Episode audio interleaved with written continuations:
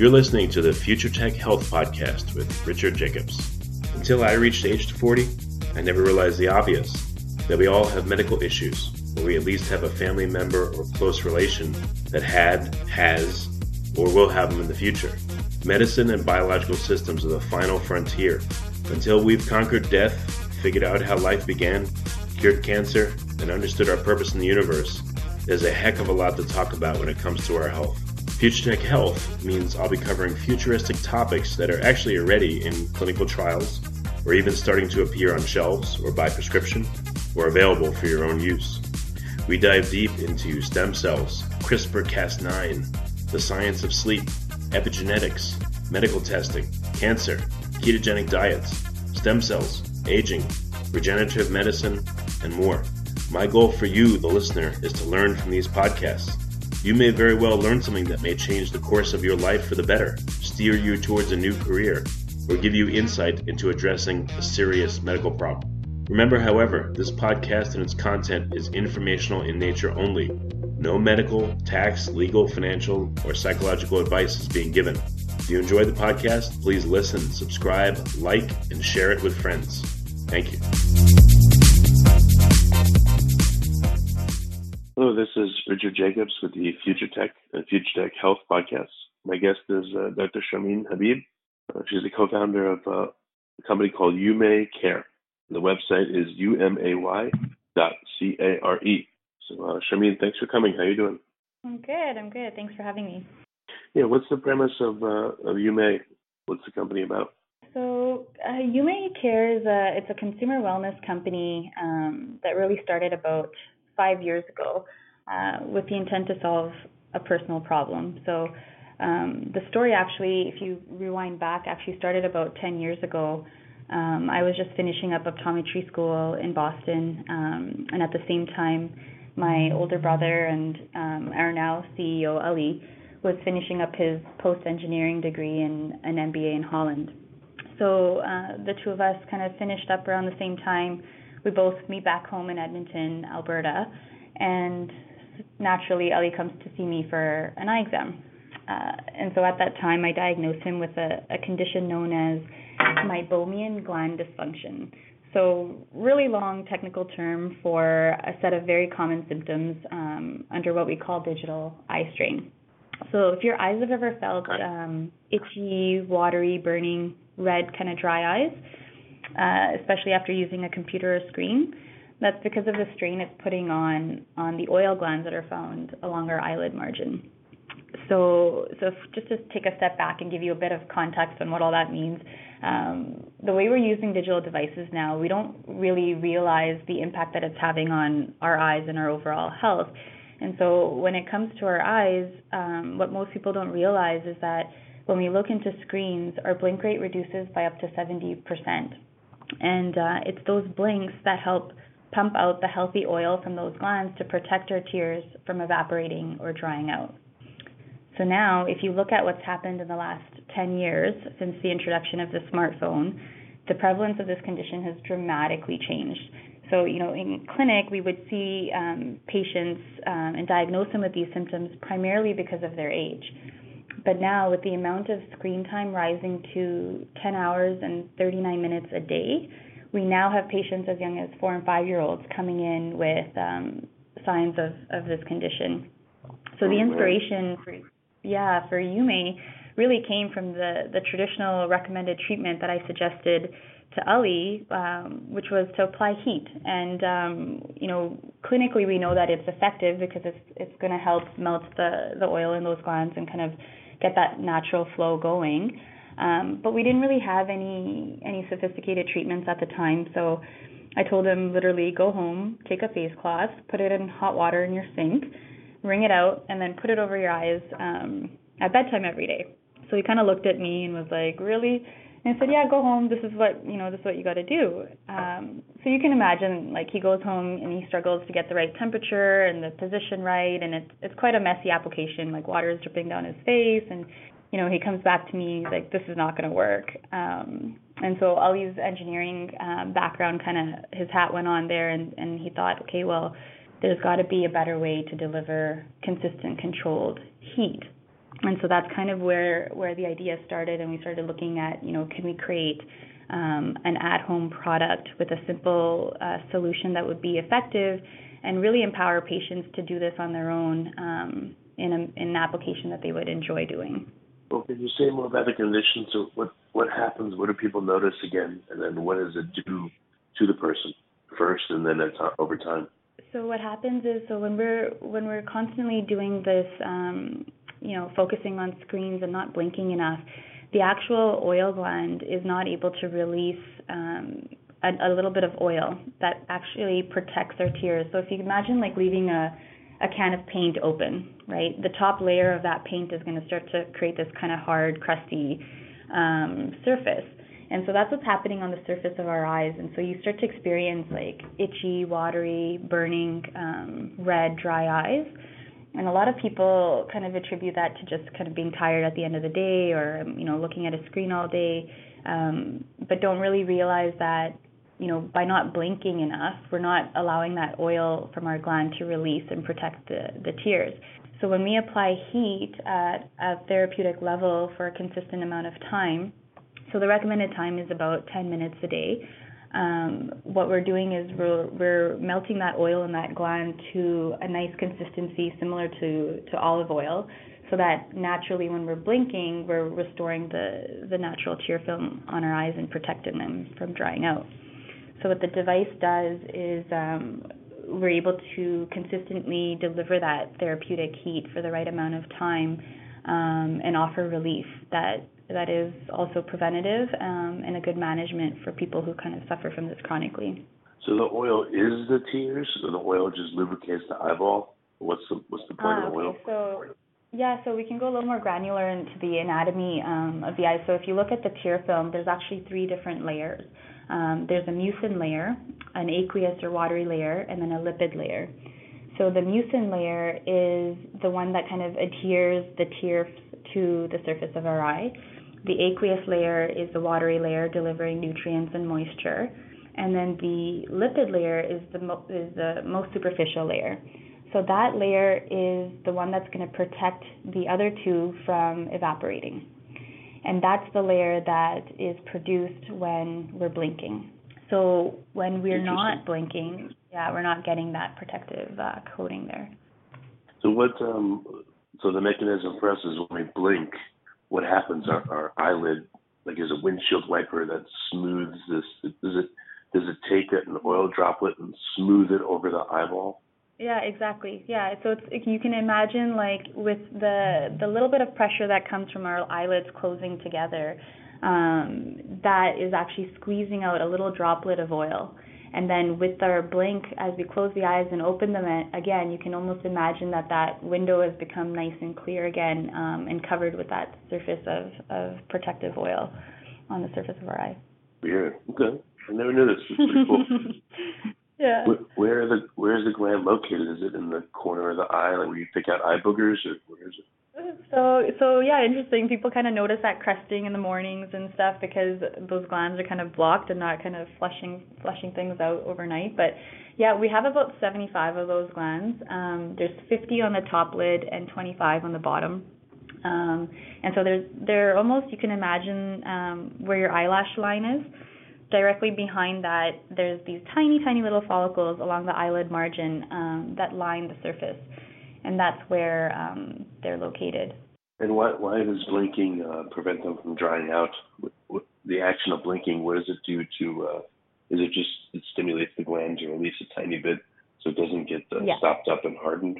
Exactly. Yeah. So that's like, like on average, I mean, with the blink rate reducing by 50 to 70 percent that's significantly going to reduce the amount of oil that's going to get squeezed out of those glands.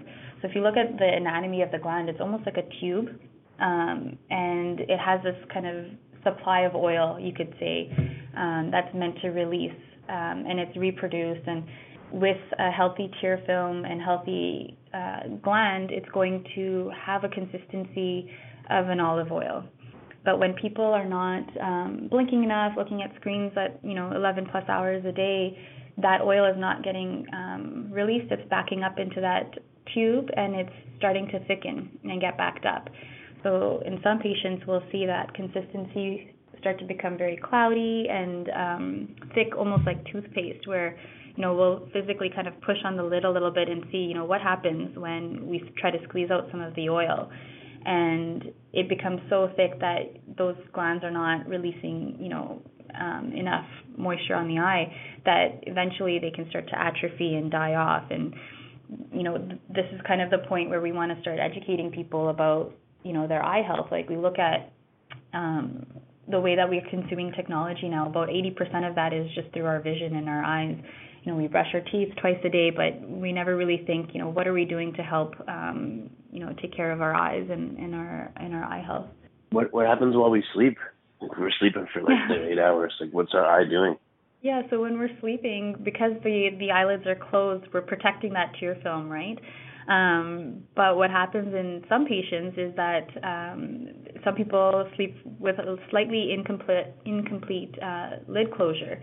So sometimes they're getting that um, dryness uh, even overnight because the the cornea is slightly exposed um, to air. And you know, if you also look at the amount that we're sleeping and how little we're doing of that more and more. Um, you know, about 90% of us will will put our phone down up until the last minute before falling asleep, and the first thing we do is we look at our phone, right? So if you look at the amount of sleep and the quality of sleep that we're getting, uh, it's most definitely having an effect on on our on our eyes as well.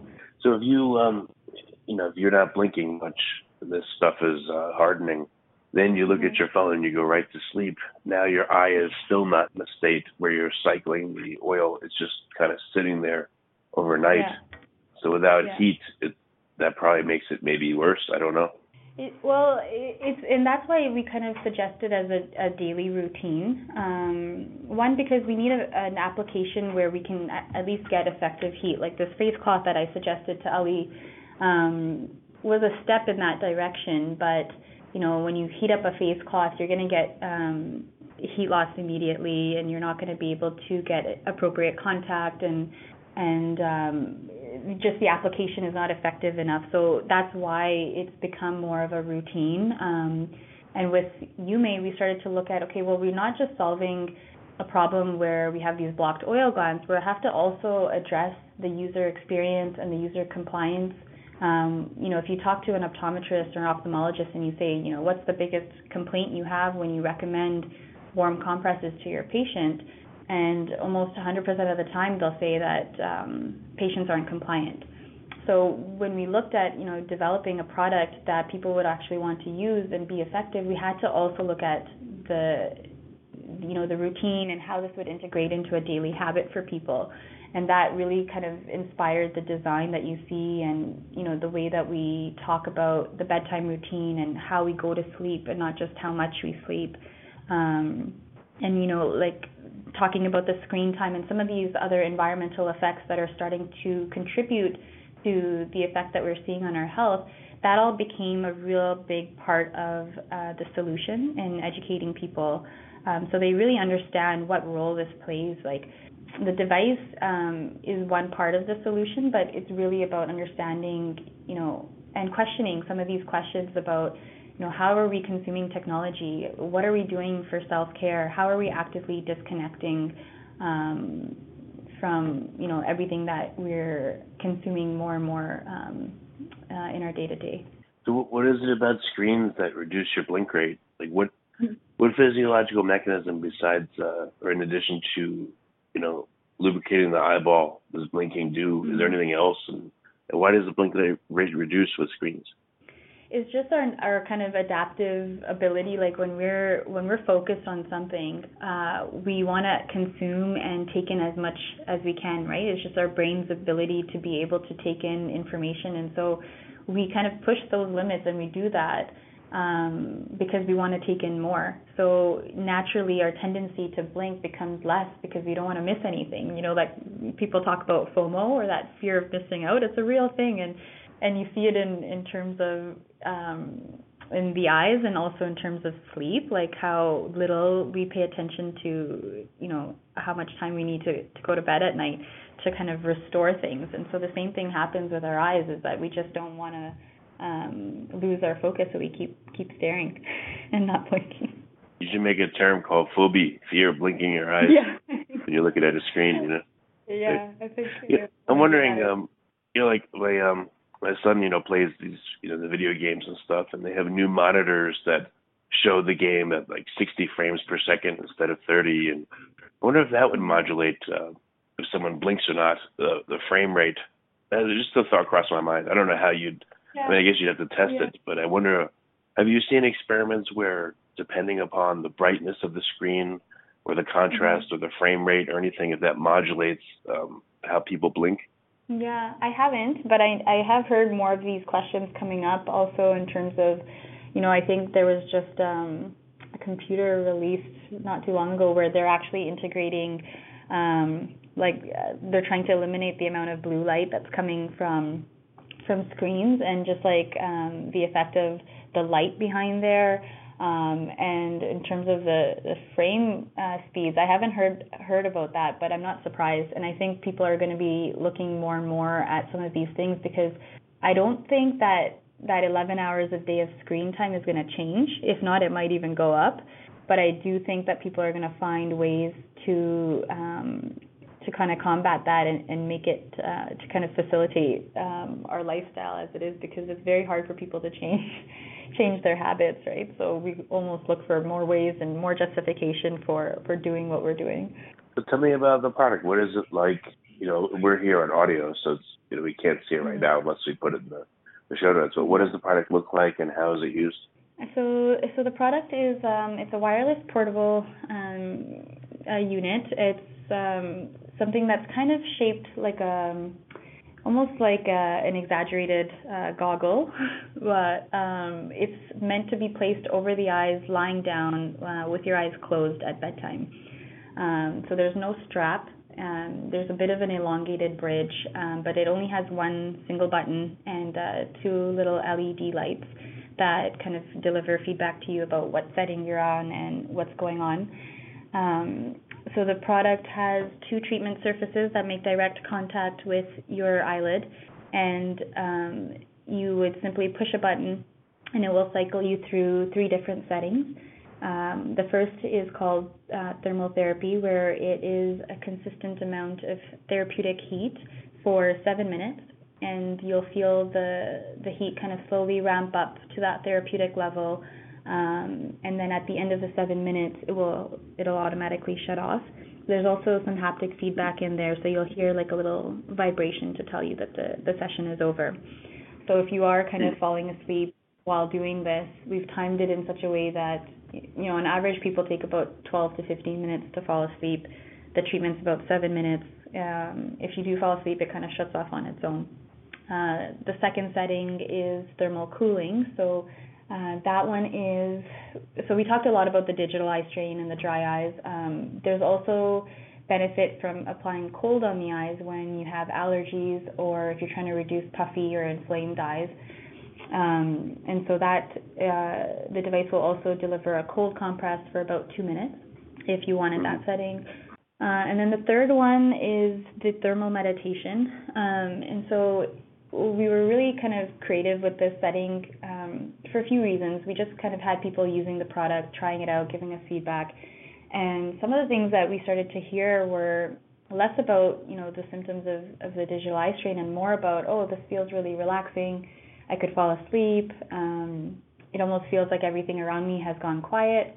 And we thought, okay, well, this is almost giving a little bit of a active disengagement or meditative experience for people. And so we pulled on that string a little bit and we integrated um, two different things um, to deliver a sensory experience as well as some Okay. haptic feedback. Yeah, what are some of the things you discovered about the product once people started using it? So what was um, interesting for us is just kind of hearing what people had to say um, immediately after um, having a Yume session.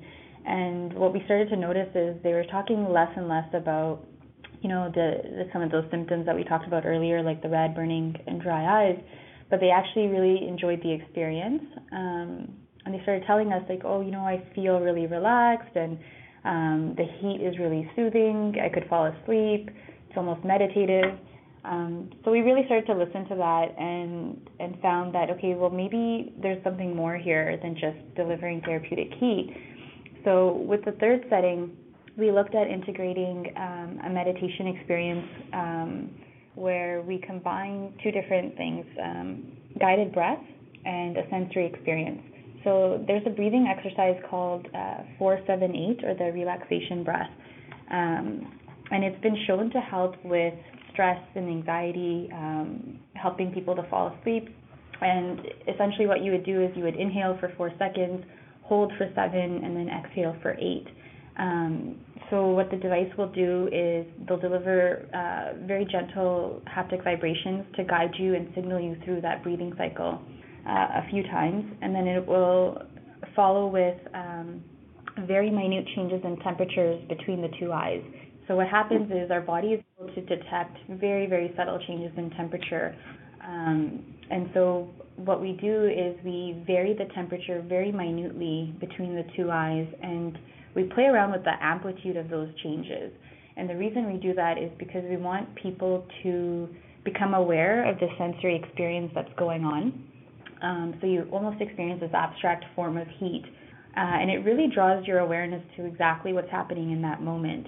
And when we look at meditation and the you know the variety of different ways that people are trying to um, tap into it, you know we have the apps, you have guided meditation, um, you have you know focusing on how we walk, how we eat, um, sound. We really wanted to keep it simple, like everything else with the device. So we just have people focus on this um, the sensory experience, um, and all that is happening within the seven minutes. And the idea is that you're one restoring the, the natural function of the eyes.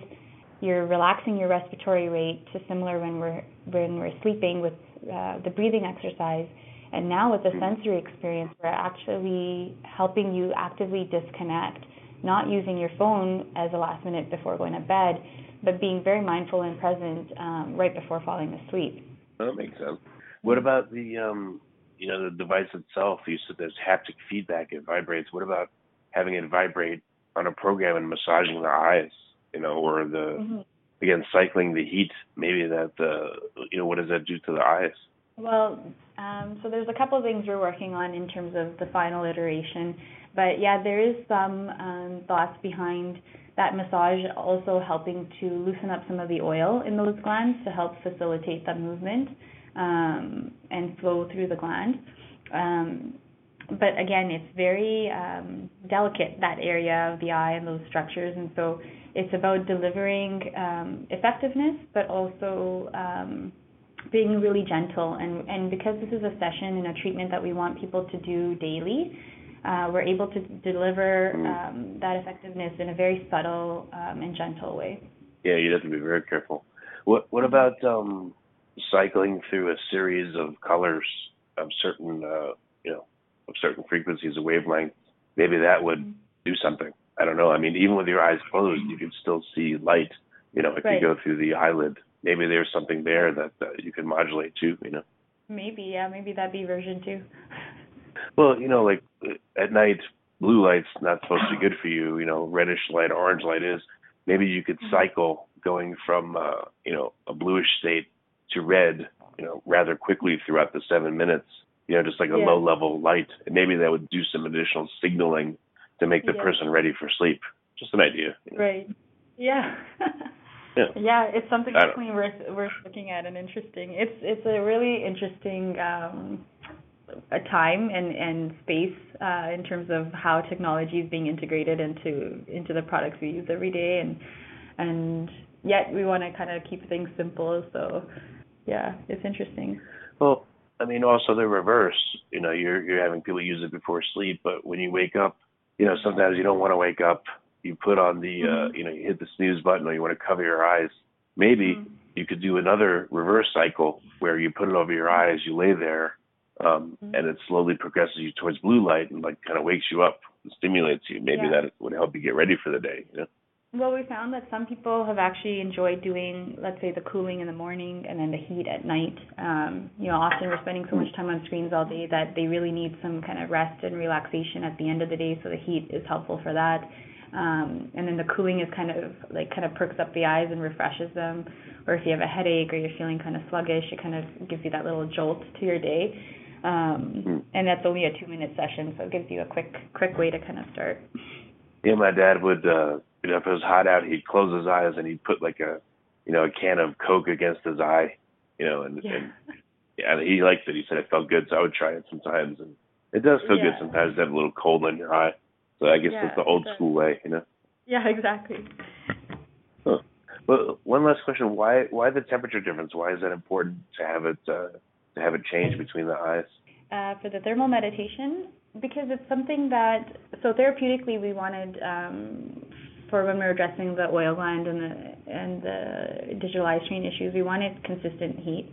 Um, for the thermal meditation setting, um, we just use that as a way to communicate with the user um, and to really signal that something's going on without being very invasive um, or intrusive during the bedtime routine in terms of guiding the user through a meditative experience. Like, you know, we didn't really want someone talking at you or or delivering, uh, you know, loud sounds or anything that might be disruptive when we're just about to fall asleep. So we use temperature uh, variance to as a way to communicate um, and draw the user's um, awareness to what's happening uh, in the moment.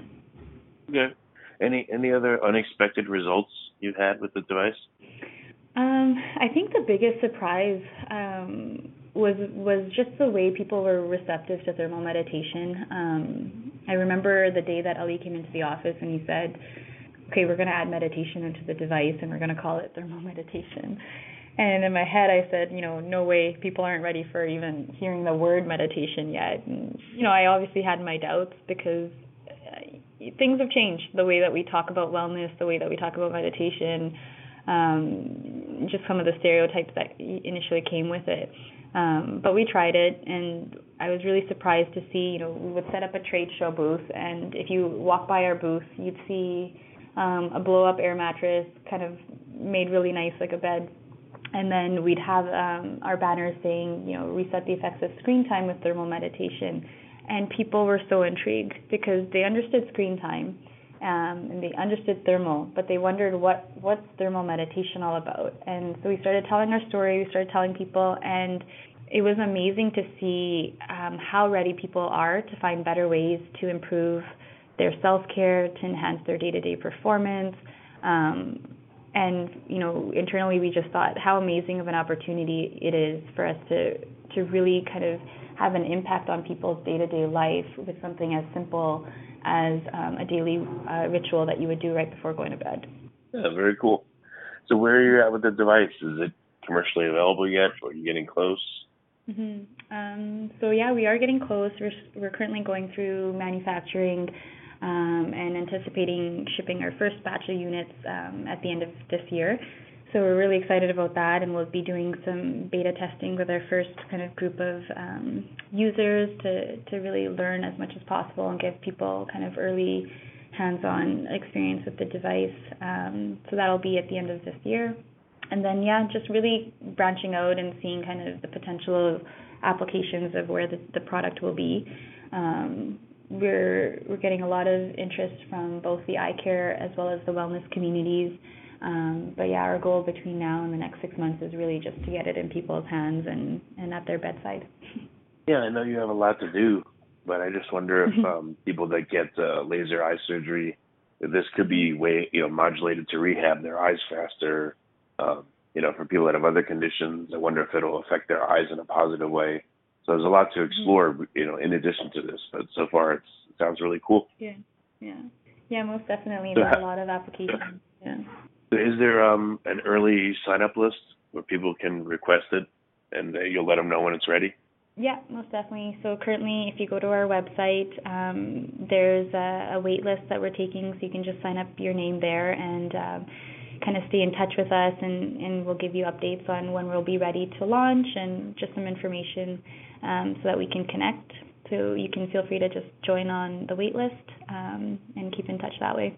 That's great. Which I mean, thanks for coming. It's a very cool uh, project, and uh, you know, mm-hmm. I hope that uh, it has all kinds of amazing positive effects in addition to what you discovered. thanks so much for having me. It was great chatting.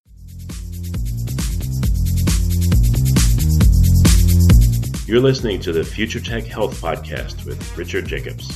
Until I reached age 40, I never realized the obvious that we all have medical issues, or we at least have a family member or close relation that had, has, or will have them in the future.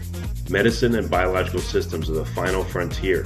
Until we've conquered death, figured out how life began, cured cancer, and understood our purpose in the universe, there's a heck of a lot to talk about when it comes to our health. Future Tech Health means I'll be covering futuristic topics that are actually already in clinical trials, or even starting to appear on shelves or by prescription, or available for your own use.